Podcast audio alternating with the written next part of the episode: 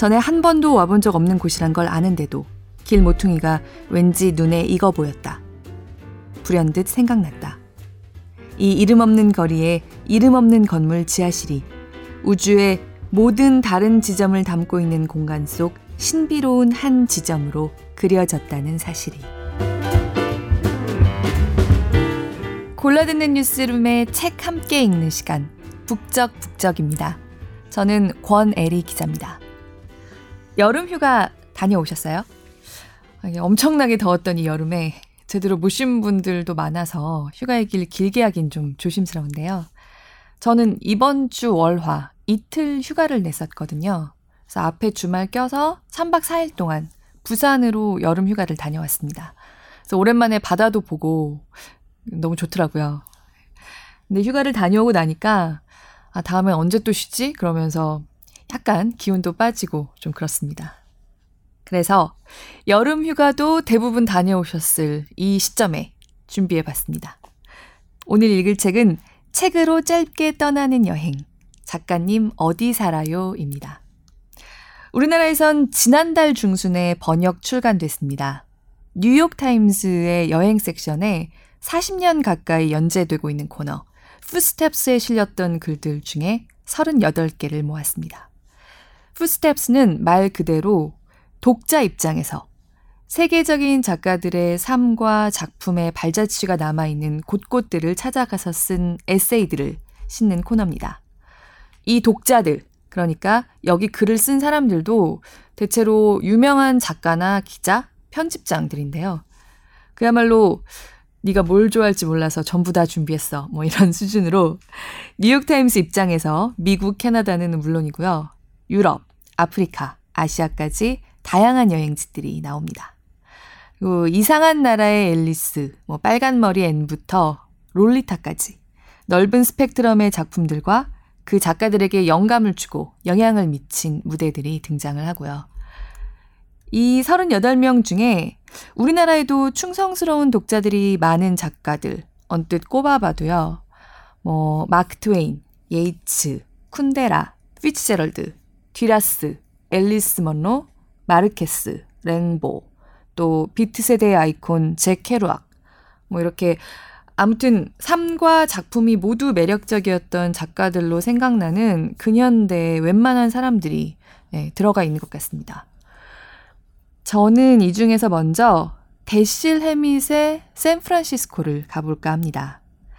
데실 해밋이 쓴 많은 느와르 소설들은 우리나라에서는 그 뭔가 어두우면서도 매혹적인 분위기가 넘치는 고전 느와르 영화의 탐정, 샘 스페이드 시리즈로 유명하죠.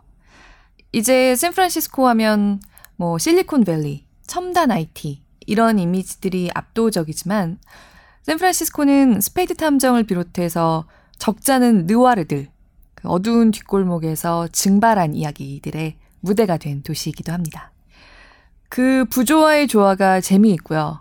또 어쩌면 미국의 시대별 욕망과 좌절이 모였다 흩어졌다를 반복하고 있는 아름다운 날씨의 도시 샌프란시스코 다운 게 아닐까 싶어서 골라봤습니다. 사실 저는 개인적으로는 예전에 샌프란시스코에서 살면서 제일 열심히 놀았던 몇 주를 보낸 적이 있습니다. 지금도 너무 좋은 추억이고요. 당시에도 샌프란시스코 특유의 그 분위기가 너무 좋아서 아, 미국에 살게 된다면 난 여기 살고 싶다 생각했었는데 그러고는 한 번도 가보질 못했어요.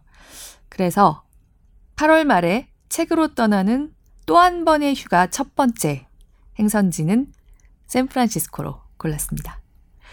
낭독을 허락해 주신 출판사 마음 산책에 감사드립니다.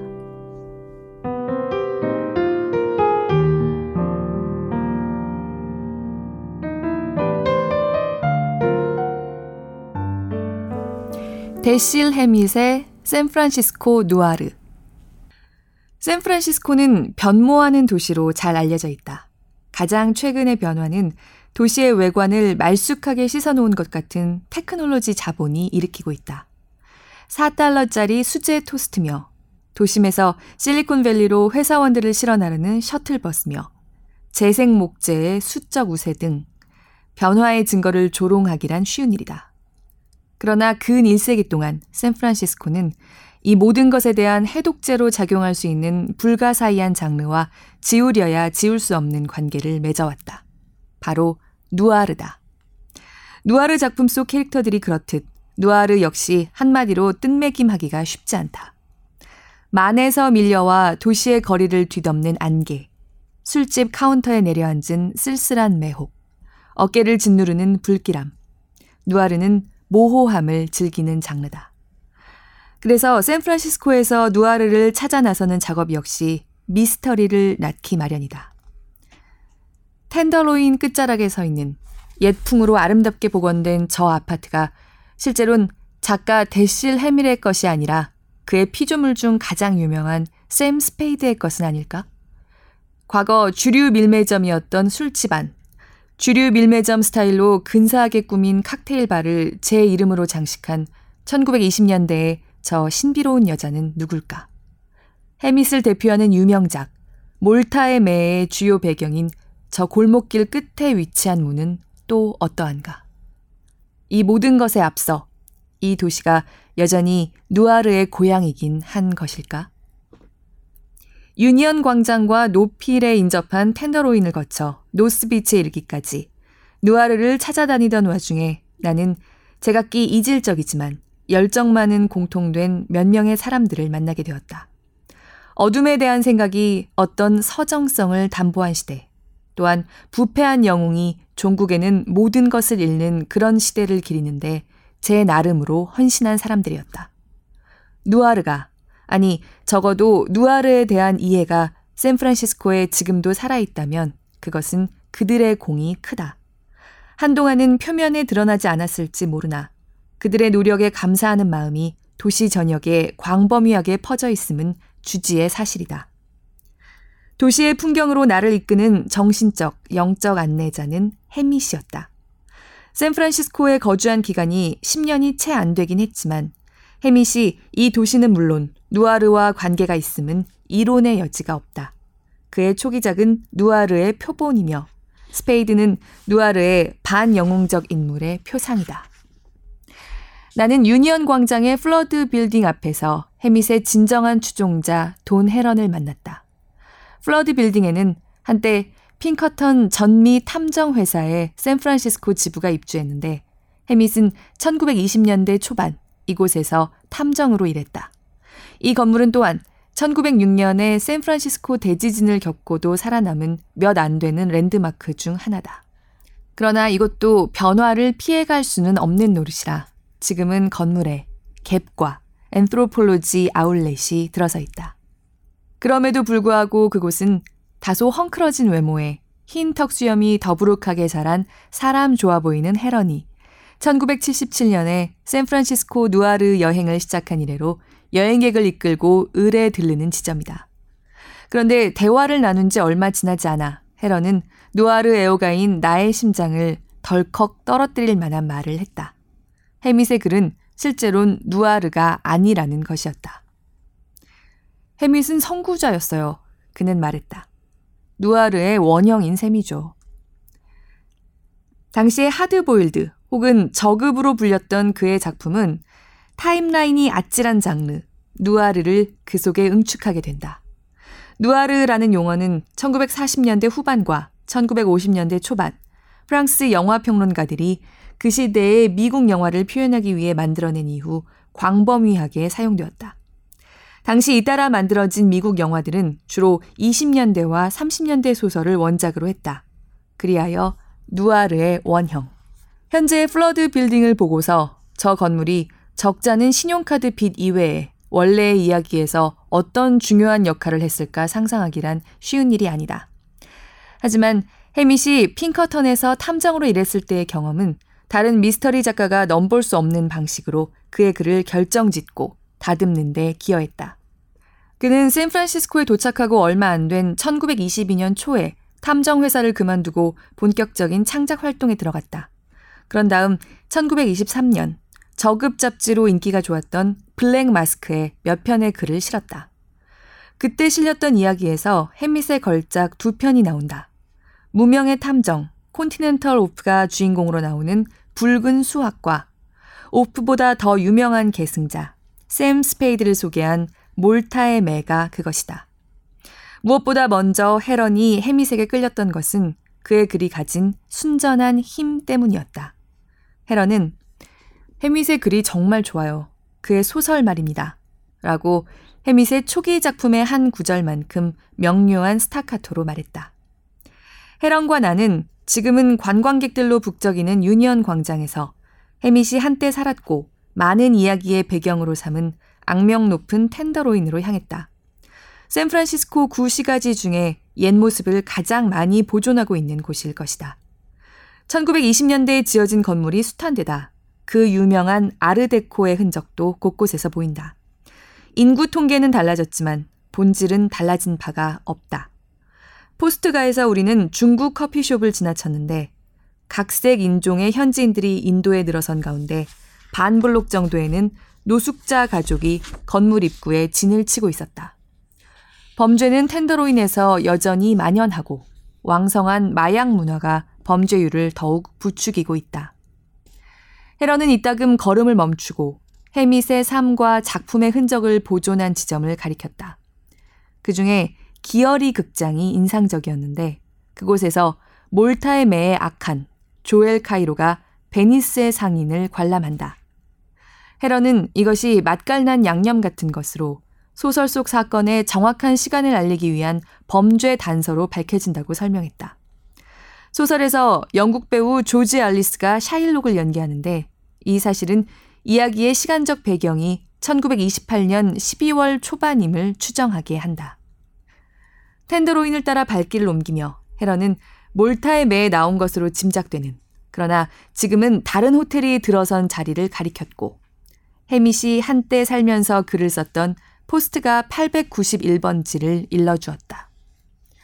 저 건물 안으로 걸어 들어가던 젊은 작가의 모습은 분명 근사했을 것이다. 해밋은 큰 키에 몸피가 늘씬했다.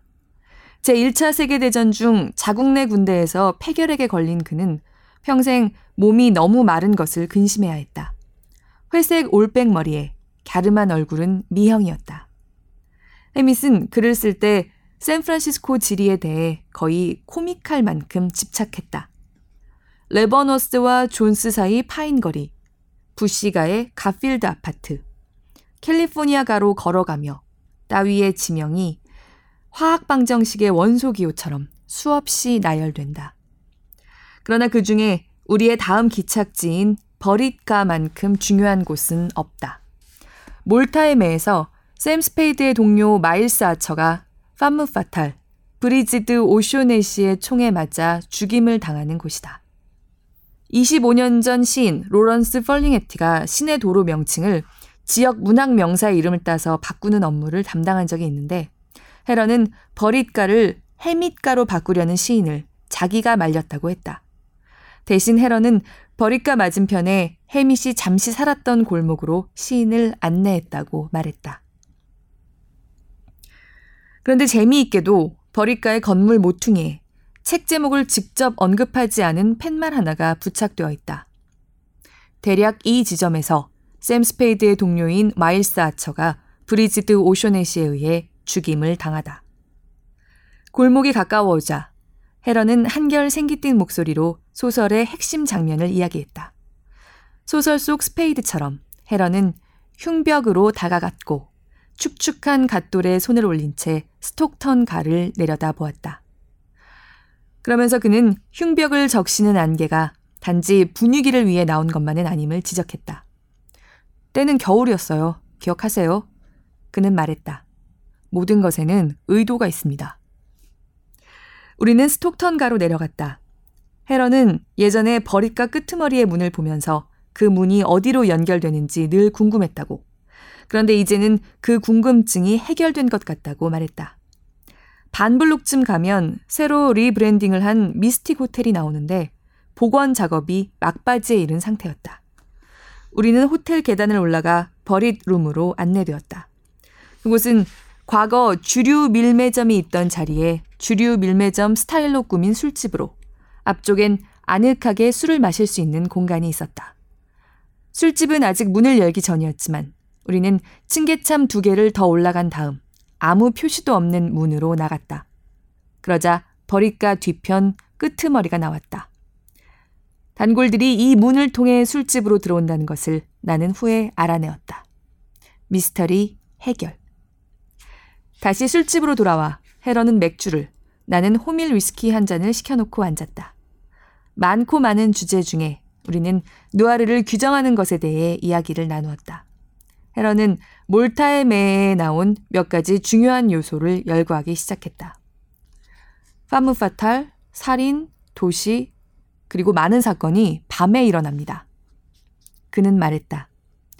그 모든 것이 한데 합쳐져서 이 완벽한 책 한 권이 탄생한 거죠. 그러나 제일 중요한 요소는 불행한 결말이다. 샘 스페이드도 결국 실패합니다. 헤런이 말한다. 패배감이 느껴집니다. 술집에서 나오려는데 한 바텐더가 바쁜 저녁 영업 준비를 하면서도 자기가 잘 몰라서 그런다며 해밋과 연관 있는 것이 무엇이 있느냐고 물었다. 해밋의 글에 저 골목길이 나오는 게 맞나요? 그가 물었다. 버린 룸은 도시 도처에 퍼져 있던 밀매 주류점들 가운데 하나에 불과하다. 여행 첫날에만 나는 해밋이 샌프란시스코에 사는 동안 이론상으로 들렀을 법한 밀매점을 세 군데나 둘러보았다. 1908년에 문을 연 방패의 집은 금융가에 위치한 매력적인 곳이다. 금주법 시대에는 이 건물 지하에서 밀주를 마셨다. 내가 술집에 들렀을 때는 꽤 이른 시간이었는데 손님들은 하루 일을 끝낸 술꾼과 칵테일 애호가에 관광객들이 섞여 있는 것으로 보였다. 술집은 몇 해 전에 새 단장을 마쳤지만 많은 것이 잘 보존되어 있었다.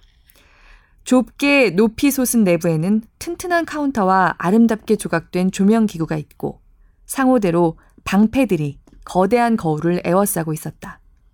거울만 빼면 모든 것이 본래 모습을 유지하고 있었다. 나는 노란 샤르트레즈가 들어간 그린 포인트를 주문했다. 현대식 칵테일이지만 그걸 시키는 게 맞는 것 같았다. 해밋은 알코올 중독자였고 주류 밀매점에서 상당한 시간을 보냈던 게 분명해 보인다. 그의 글과 편지에는 온갖 종류의 술에 대한 언급이 숱하게 나온다. 그러나 대개 스트레이트였고 그는 술에 관한 한 그렇게 까다로웠던 것 같지는 않다. 드물게 언급되는 칵테일도 아주 간단한 것이었다. 몰타의 매에서 샘 스페이드는 미리 섞어놓은 듯한 맨해튼 칵테일 술병을 사무실 책상 서랍에 넣어두고 수시로 마셔댄다.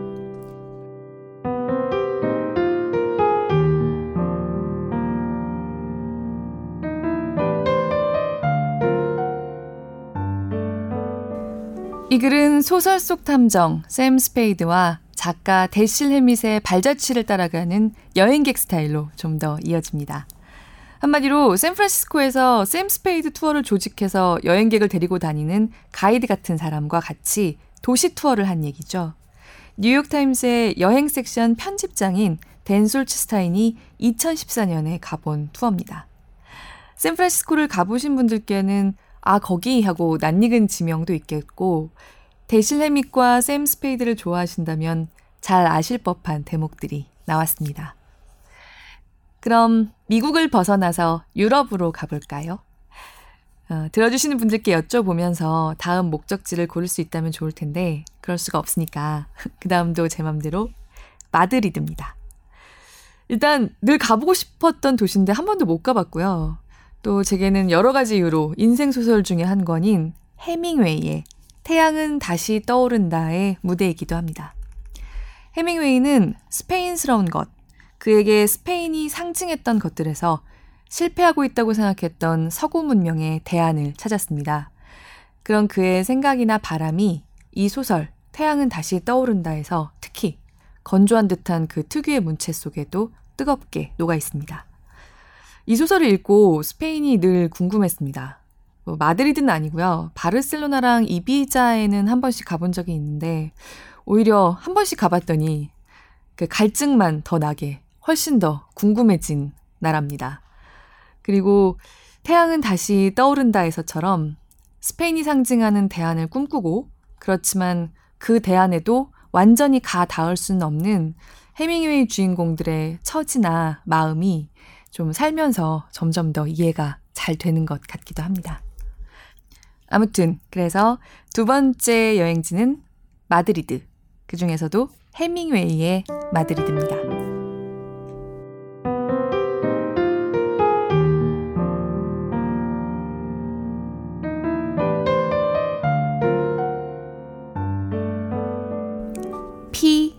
모레, 쉐리, 해밍웨이의 마드리드. 마드리드의 레가스피 지역에는 20세기 초반에 지어진 벽돌로 화려하게 장식한 거대한 석조 건물 단지가 만사나레스 강을 끼고 앉아 있다. 근 1세기 동안 이곳 마타데로 마드리드는 도시에서 가장 큰 도축장이었다. 지독한 악취가 높은 석벽 너머 노동자 계급이 주로 거주하는 인근 동네까지 깊숙이 내려앉아 있다. 하지만 1930년대 후반 그 냄새는 마드리드의 거처를 마련하고 투우에 탐닉한 젊은 미국인 작가가 그곳을 드나드는 데에 아무런 방해가 되지 않았다. 갓 잡은 소피가 몸에 좋다고 늙은 여자들이 새벽부터 이곳으로 모여들었습니다. 그는 후에 자신의 전기 작가인 A.E. 호치너에게 말했다. 풋내기 투우사를 보려고 아침이면 일찍 일어나 이곳에 왔어요. 때론 도사를 연습하는 정식 투우사를 볼 때도 있었습니다. 그럴 때면 피를 받아 마시려고 늙은 여자들이 줄을 길게 서서 기다렸죠. 지금은 투우사도 늙은 여자도 찾아볼 수 없다. 마타데로가 활기 넘치는 복합 문화센터로 탈바꿈한 까닭이다. 얼마 전 방문했을 때에는 라틴 아메리카 디자이너들의 전시회가 열리고 있었다. 그러나 내가 그곳을 찾은 이유는 예술 때문이 아니었다. 대신 나는 미국인 작가 어니스트 해밍웨이의 발자취를 쫓고 있었다. 해밍웨이는 지구상의 여러 곳과 관계가 있다. 많이 알려진 곳으로는 파리, 팜플로나, 하바나, 키웨스트, 그리고 1961년 7월 그가 스스로 목숨을 끊은 아이다호주의 캐첨 등이 있다. 그러나 스페인 전역에서 별의별 사람들이 다 모여드는 탓에 그가 가장 스페인다운 도시라고 부른 마드리드보다 가슴에 더 뜨거운 곳으로 남아있는 곳은 아마 없을 것이다. 그는 또한 마드리드를 배경으로 한 단편 소설에 세계의 수도라는 제목을 붙였다. 스페인 사람들이 해밍웨이를 부르는 대로 돈 에르네스토는 마드리드의 오랜 기간 1920년대 후반 대부분과 1930년대 후반, 1950년대 일부, 1960년 마지막 방문까지 머물며 뚜렷한 족적을 남겼다. 비록 대개가 술로 얼룩져 있지만 새로 개조한 마타데로를 제외하면 현대판 해밍웨이의 마드리드는 술집과 투우 경기장과 레스토랑을 잇는 전혀 현대적이지 않은 여행 일정을 이룬다. 나는 해밍웨이를 거듭 이 도시로 끌어당긴 것을 모조리 체험해보고자 길을 나섰다. 마타데로에서 여정을 시작한 나는 우리가 묵을 호텔 트리프 마드리드 그란비아 앞에서 아내와 만났다. 해밍웨이가 묵었던 호텔로 작가의 이름을 딴 2층 조식 식당에는 엽총을 쏘거나 배에서 대어를 낚는 모습 따위에 남성성이 물씬 풍기는 그의 다양한 사진이 걸려 있다. 아내와 나는 호텔을 출발해 해밍웨이가 브로드웨이와 5번가를 합쳐놓은 것에 대한 마드리드의 응답이라고 표현할 만큼 도로폭이 넓은 그란비아를 따라 내려갔다. 1930년대 외신 기자들 사이에 인기가 많았고 해밍웨이의 단골 칵테일 바였던 무세오 치코테 앞을 지나쳐 푸에르타 델솔 광장 주변의 거리를 지그재그로 오가며 해밍웨이가 종종 투우 경기 암표를 사곤 했던 좁은 빅토리아가 맞은편으로 건너갔다. 녹음이 우거진 산티아나 광장을 가로질러 걸어가다 보면 광장 끝에는 1904년에 지어진 맥주바 세르베세리아 알레마나가 서 있다. 해밍웨이가 얼마나 좋아했던 곳인지 해밍웨이 전용 테이블이 있을 정도였다. 두어 번 더 모퉁이를 돌고 방향을 튼 다음 아침 비로 자갈 바닥이 반짝이는 에체가라이 가에 이르러 라 베넨시아로 들어갔다. 이 유서 깊은 바에서 납작한 모자에 모직 재킷을 입은 남자들이 높고 좁은 잔에 담긴 쉐리를 홀짝거렸고 바텐더는 손님이 마시는 술잔을 판매대에서 분필로 기록했다. 아내와 나는 술집 뒤편의 테이블에 앉았는데 마드리드에서 35년째 살고 있는 스티븐 드레이크 존스와 동석한 채였다. 내전의 나라에 오시는 걸 환영합니다. 마드리드 대학교 역사학과 교수로 재직했던 61살의 드레이크 존스가 말했다. 1936년부터 1939년까지 3년간 좌파 성향의 공화주의자들과 파시스트가 맞서 싸운 스페인 내전을 가리키는 말이었다. 드레이크 존스는 마드리드 웰링턴 협회라는 여행사를 운영한다. 영국 리즈 태생의 드레이크 존스는 관광객들 사이에 인기가 좋은 해밍웨이 테마 여행을 안내하고 있으며 해밍웨이의 마드리드 궤적에 관한 한 백과사전적인 지식을 자랑한다. 산뜻한 manzanilla 쉐리잔을 우리 쪽으로 내밀며 드레이크 존스는 이곳 라 베넨시아가 공화정 지지자들의 집결지였다고 설명했다. 어떤 의미에서는 지금도 그렇다고 한다. 내전 동안 공화파 군인들이 자주 들르던 술집이었어요. 해밍웨이도 전선 소식을 전해드리려고 자주 찾아왔습니다. 1930년대 후반 해밍웨이는 북미 신문연맹에 전쟁 기사를 송고했는데 이때의 경험은 전쟁 소설인 누구를 위하여 종은 울리나의 바탕이 된다. 70년 동안 이곳은 바뀐 게 거의 없습니다. 드레이크 존스가 덧붙였다. 해밍웨이 안으로 곧장 걸어 들어간 것과 다름없죠. 그는 벽에 걸린 낡은 표지판을 가리키더니 영어로 옮겨 말했다. 위생상 바닥에 침을 뱉지 마시오. 라 베넨시아의 첫째 규칙이라고 그가 설명했다. 둘째 규칙, 사진을 찍지 말 것 덕분에 전쟁 중 이곳을 찾은 공화주의자들은 파시스트 스파이들에게 빌미를 잡히지 않을 수 있었다. 셋째 규칙은 팁을 주지 않는다는 것이었다. 공화정 지지자들은 스스로를 다 같은 노동자로 생각했어요. 모두 똑같다는 거죠. 팁이 없는 까닭입니다. 드레이크 존스가 말했다. 순간 그가 눈을 가늘게 뜨더니 아내 쪽으로 시선을 모았다. 아내는 쉐리를 홀짝거리려던 참이었다. 잠시만요. 그가 외쳤다. 아직 말하지 않은 넷째 규칙이 있었다. 전쟁통이었으면 바로 체포됐을 겁니다. 그는 이렇게 말하면서 눈으로는 보는 사람이 없는지 술집 안을 휘 둘러보았다. 아내가 술잔을 내려놓았다. 여기 사람이 아니란 걸 만천하에 드러낸 셈이에요. 잔을 이렇게 들어야 하면서 그는 술잔의 기둥을 잡아 들어 보였다. 사람들이 경계하지 않습니다.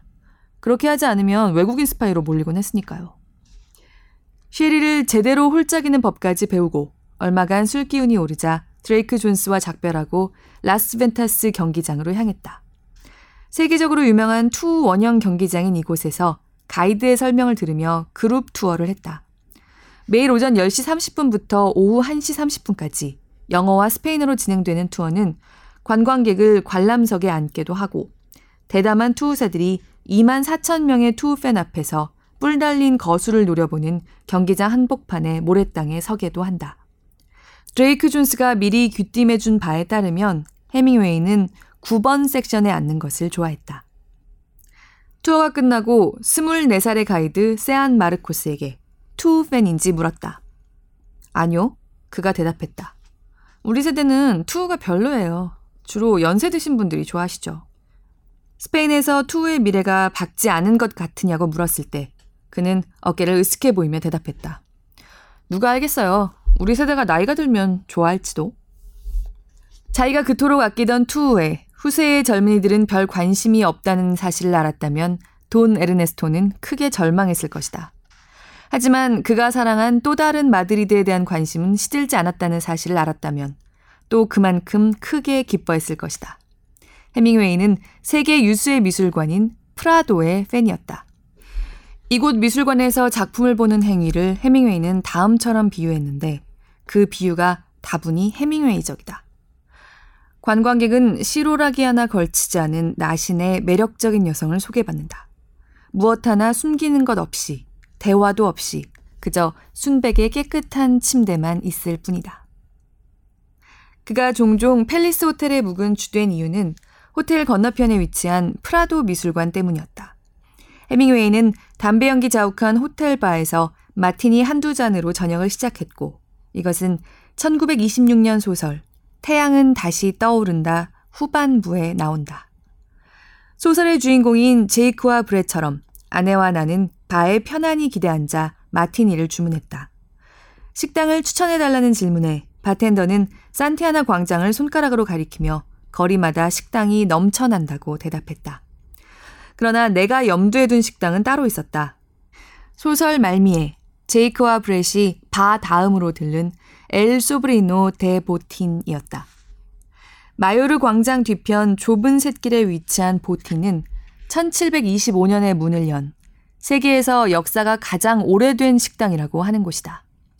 제이크와 브렛은 식당에 들어가 해밍웨이 자신이 자주 그랬듯이 특식인 새끼 돼지 구이를 먹으며 료하 알타 몇 병을 마셨다. 보티는 이것을 홍보 수단으로 사용하지 않을 만큼의 세련됨을 보이지는 못한다. 앞유리에 해밍웨이 사진과 식당을 언급한 태양은 다시 떠오른다의 문구가 입혀져 있으니 말이다. 얼마 전까지만 해도 근처 식당의 한 주인은 보틴과 차별화할 목적이었는지 입구 위에 커다란 표지판을 걸어 놓았다. 해밍웨이는 우리 식당에서 한 번도 먹지 않았습니다. 아내와 나는 2층 자리를 달라고 요구했다. 해밍웨이가 그 자리에 앉기를 좋아했을 뿐더러 제이크와 브렛을 앉게 한 자리였다. 소설 속 두 주인공처럼 우리는 육즙이 맛깔나는 새끼돼지 구이를 먹었다. 요한은 비록 한 병으로 끝내긴 했지만 식사 후 나는 3대째 보틴을 물려받아 운영하는 안토니오와 카를로스 곤살레스 형제와 인사를 나누었다. 형제는 해밍웨이가 식당 단골이었을 때 태어나진 않았지만 그에 관한 많은 이야기를 들었다고 했다. 돈 에르네스토가 한 번은 파에야를 만들고 싶어 했답니다. 카를로스가 말했다. 그래서 조부님이 부엌으로 들어가서 한 번 만들어 보라고 하셨대요. 그래서 결과는 성공? 그건 아닌가 봐요. 그가 웃으며 대답했다. 그게 해밍웨이가 우리 식당 부엌에서 요리한 마지막이었으니까요. 대신 곤살레스의 조부는 해밍웨이에게 제 마티니를 손수 만들 수 있는 특권을 주었다. 해밍웨이는 아침 일찍 우리 식당에 와서 친구들이 점심을 먹으러 올 때까지 위층에서 글을 쓰곤 했습니다. 안토니오가 말했다.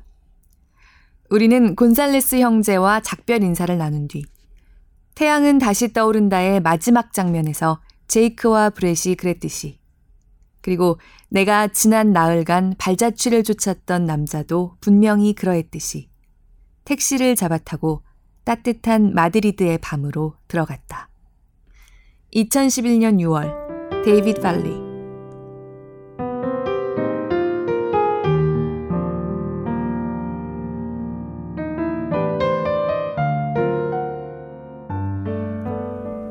마지막으로 이 지구에서 우리나라로부터 가장 먼 도시 중에 하나를 골라봤습니다. 부에노스 아이레스입니다. 꼭 한번 가보고 싶은 도시인데 사실 부에노스 아이레스에 대해서 저는 아무것도 모릅니다. 90년대 말의 영화 해피투게더의 원제가 부에노스 아이레스였죠. 그 영화에서처럼 늘 여기 아닌 어딘가로 떠나야 하는 사람들이 가게 되는 곳. 늘 탱고 선율이 좀 서려 있는 도시가 아닐까. 뭐 그런 지극히 외부인의 감상으로만 생각이 나는 그런 곳입니다. 그런데 이곳은 바로 그 문호 보르헤스의 도시이기도 합니다. 이 에세이는 보르헤스가 그 안에서 살고 있는 한 명의 시민에게는 당연히 이국적일 것도 없이 무미 건조했을 뿐인 거리거리. 겉으로 봐서는 그가 그저 한 명의 직장인으로 살았던 회색빛 도시에서 역설적으로 풍부하게 꾸었던 꿈들. 시계추같이 반복적인 일상을 살면서 근원으로부터 불러냈던 환상과 상상들에 대해서 얘기합니다. 어쩌면 여기 아닌 어딘가는 바로 여기, 자기 자신으로부터 찾을 수밖에 없을지도 모른다는 지극히 평범하면서도 진심으로 받아들이긴 힘든 결론에 대해서 공감이 가게 얘기하고 있습니다. 정신없이 더웠던 여름인데 막상 이 여름이 끝나가는 주말로 접어드니까 이 여름마저도 아쉽고 안타깝습니다. 책장 사이사이에 또 이렇게 새로운 여행들이 기다리니까 그렇게 아쉽지는 않다고 생각해 봅니다.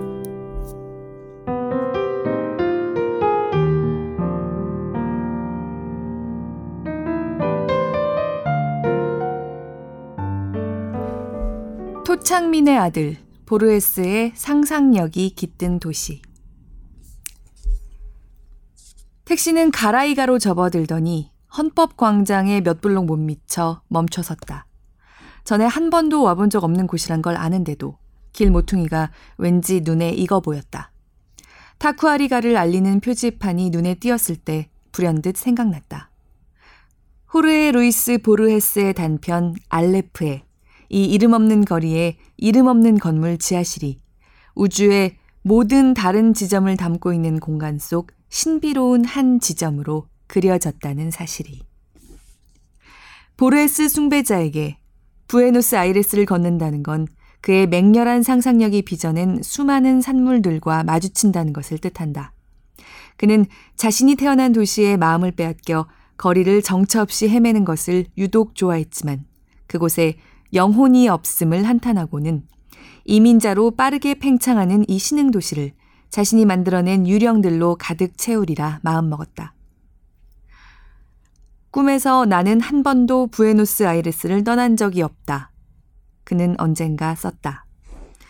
부에노스 아이레스라는 제목의 시에서 다음처럼 표현했듯이 고통스러운 꿈을 많이 꾸긴 했지만 말이다.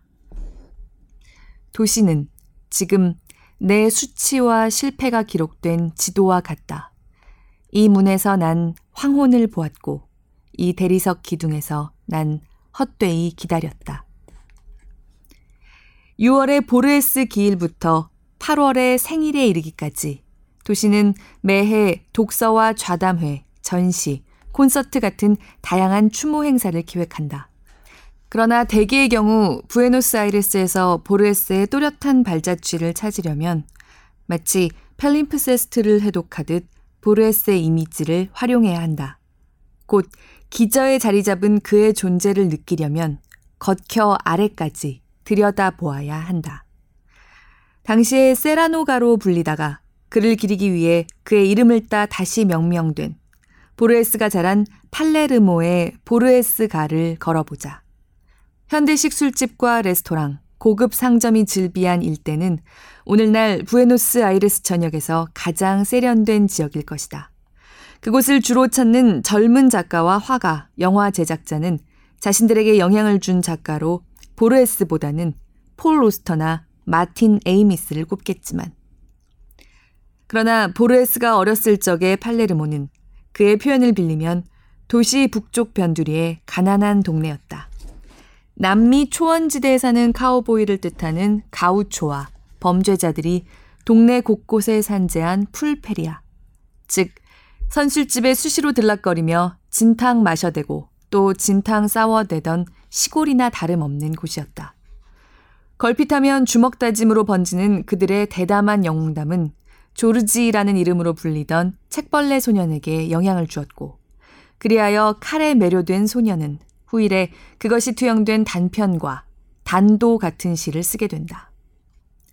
그것은 그저 쇠로 만든 물건이 아니다.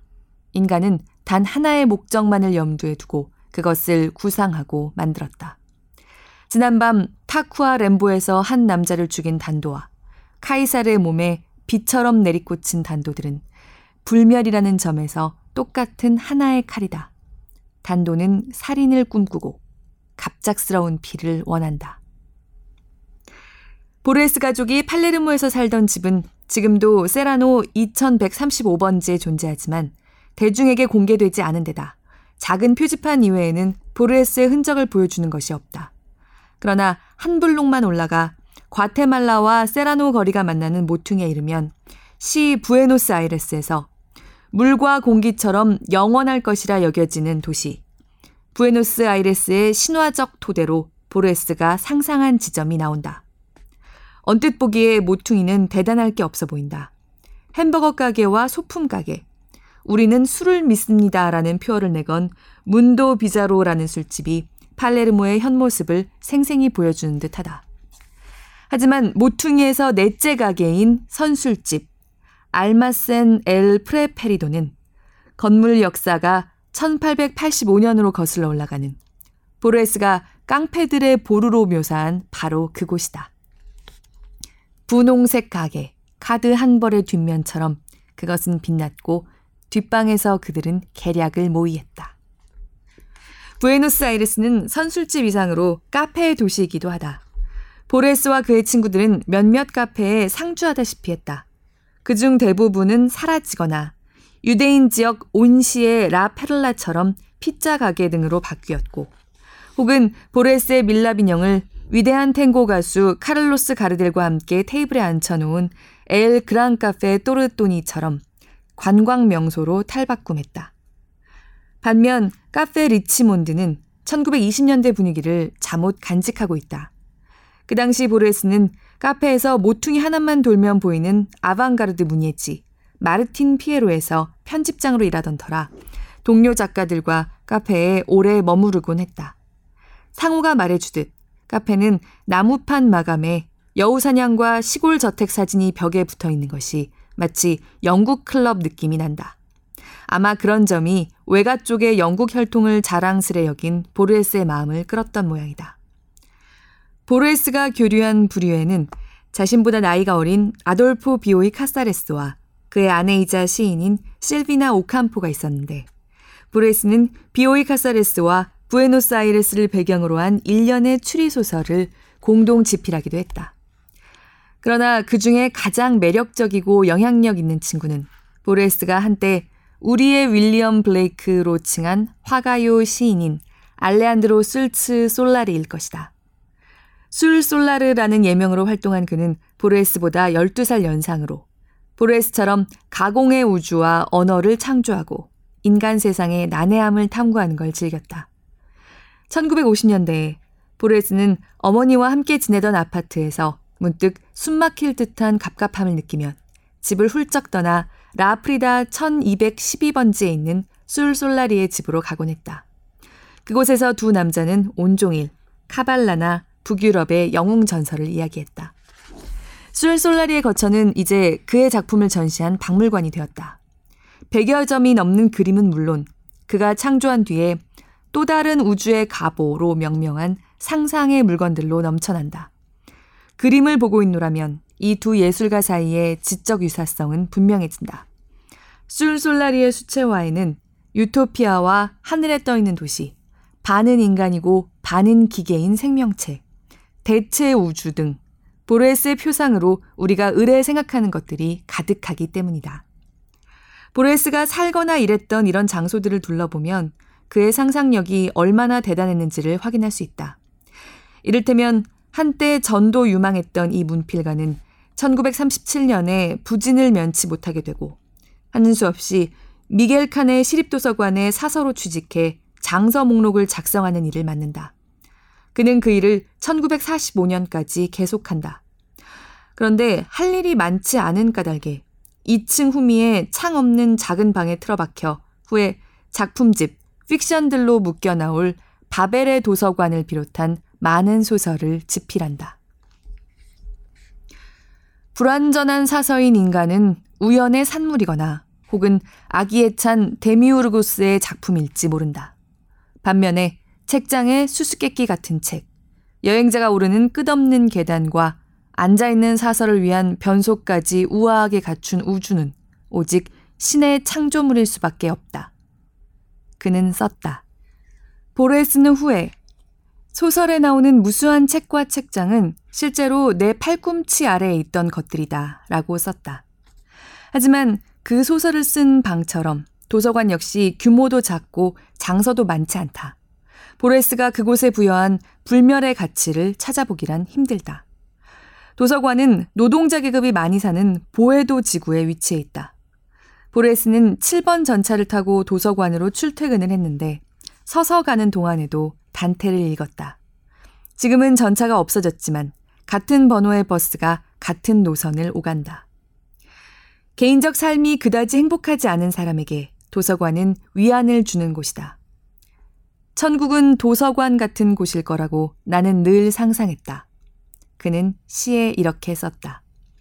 1955년에 독재자 후안 페론이 권좌에서 쫓겨난 뒤 보르헤스는 국립도서관장으로 임명됐다.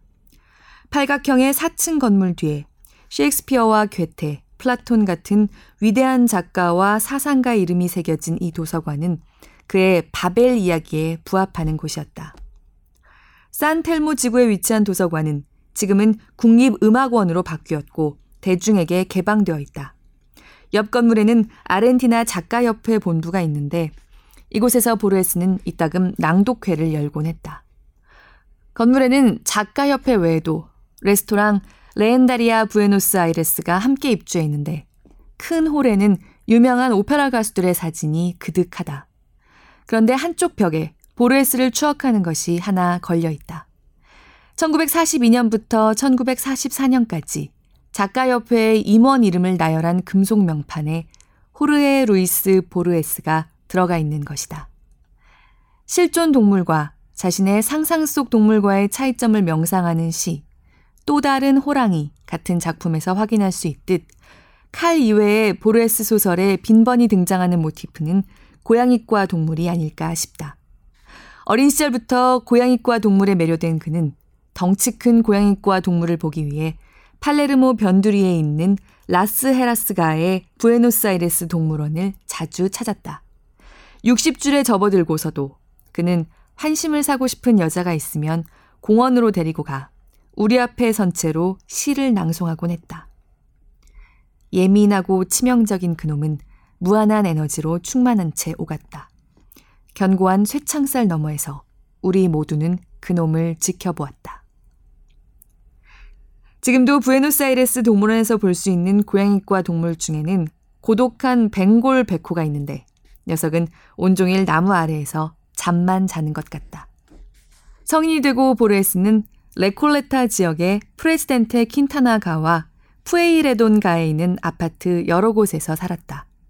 이곳 모두 청동 명판이 충실히 세워져 있다. 그러나 그가 무려 40년 동안 드나들며 가장 오래 산 아파트는 산 마르틴 광장 바로 옆에 마이푸 994번지 아파트 6B호다. 그는 그곳을 진정한 제 집으로 여겼다. 1980년대 초반 뉴스위크의 젊은 특파원으로 근무할 적에 나는 그 아파트에서 보레스를 두 번 인터뷰했다. 텔레비전도 라디오도 없는 아파트는 작고 검소했던 걸로 기억한다. 제일 놀랐던 것은 그때는 보레스가 이미 앞을 볼 수 없었는데도 전축마저 없다는 것이었다. 보레스는 영어로 인터뷰하기를 고집했고 스스로 표현하기를 노썸벌랜드 억양이 섞인 영어를 구사했다. 영국인 외할머니로부터 영어를 익히면서 함께 배운 억양이었다. 그는 thrice 같은 고어를 즐겨 사용했다. 비록 아파트는 대중에게 공개되어 있지 않지만 보르헤스가 오후에 자주 찾던 길 맞은편 쇼핑몰의 서점 라 시우다드는 여전히 영업 중이다. 보르헤스의 작품 초판본 여러 권이 창가에 전시되어 있고 의자에 앉아 있는 그의 사진들이 마치 귀환을 기다리듯 지금도 서점에서 영예로운 자리를 차지하고 있다. 여든이 넘은 여주인의 기분이 좋아 보일 때면 그녀의 친구이자 가장 유명한 손님과 관련된 일화 한 토막을 들려달라고 조를 수도 있는 일이다. 하지만 보레스가 유명한 문인일 뿐 아니라 부에노스아이레스에 실제로 살았던 평범한 주민이었다는 사실을 가장 강력하게 환기시키는 것은 지금도 주민들이 여권과 증명사진을 찍기 위해 찾는 파라과이 521번지의 사진관일 것이다. 그곳 창가에 전시된 40장 남짓한 사진을 유심히 들여다보시길. 그러면 맨 윗줄 오른쪽 네 번째에서 보르헤스의 사진을 찾을 수 있을 것이다. 세상이 너무 낯선 나머지 스스로 제 세상을 창조할 수밖에 없었던 이 사내가 여전히 질문을 던지는 듯 이쪽을 빤히 쳐다보고 있는 사진을. 2006년 5월 레리 로터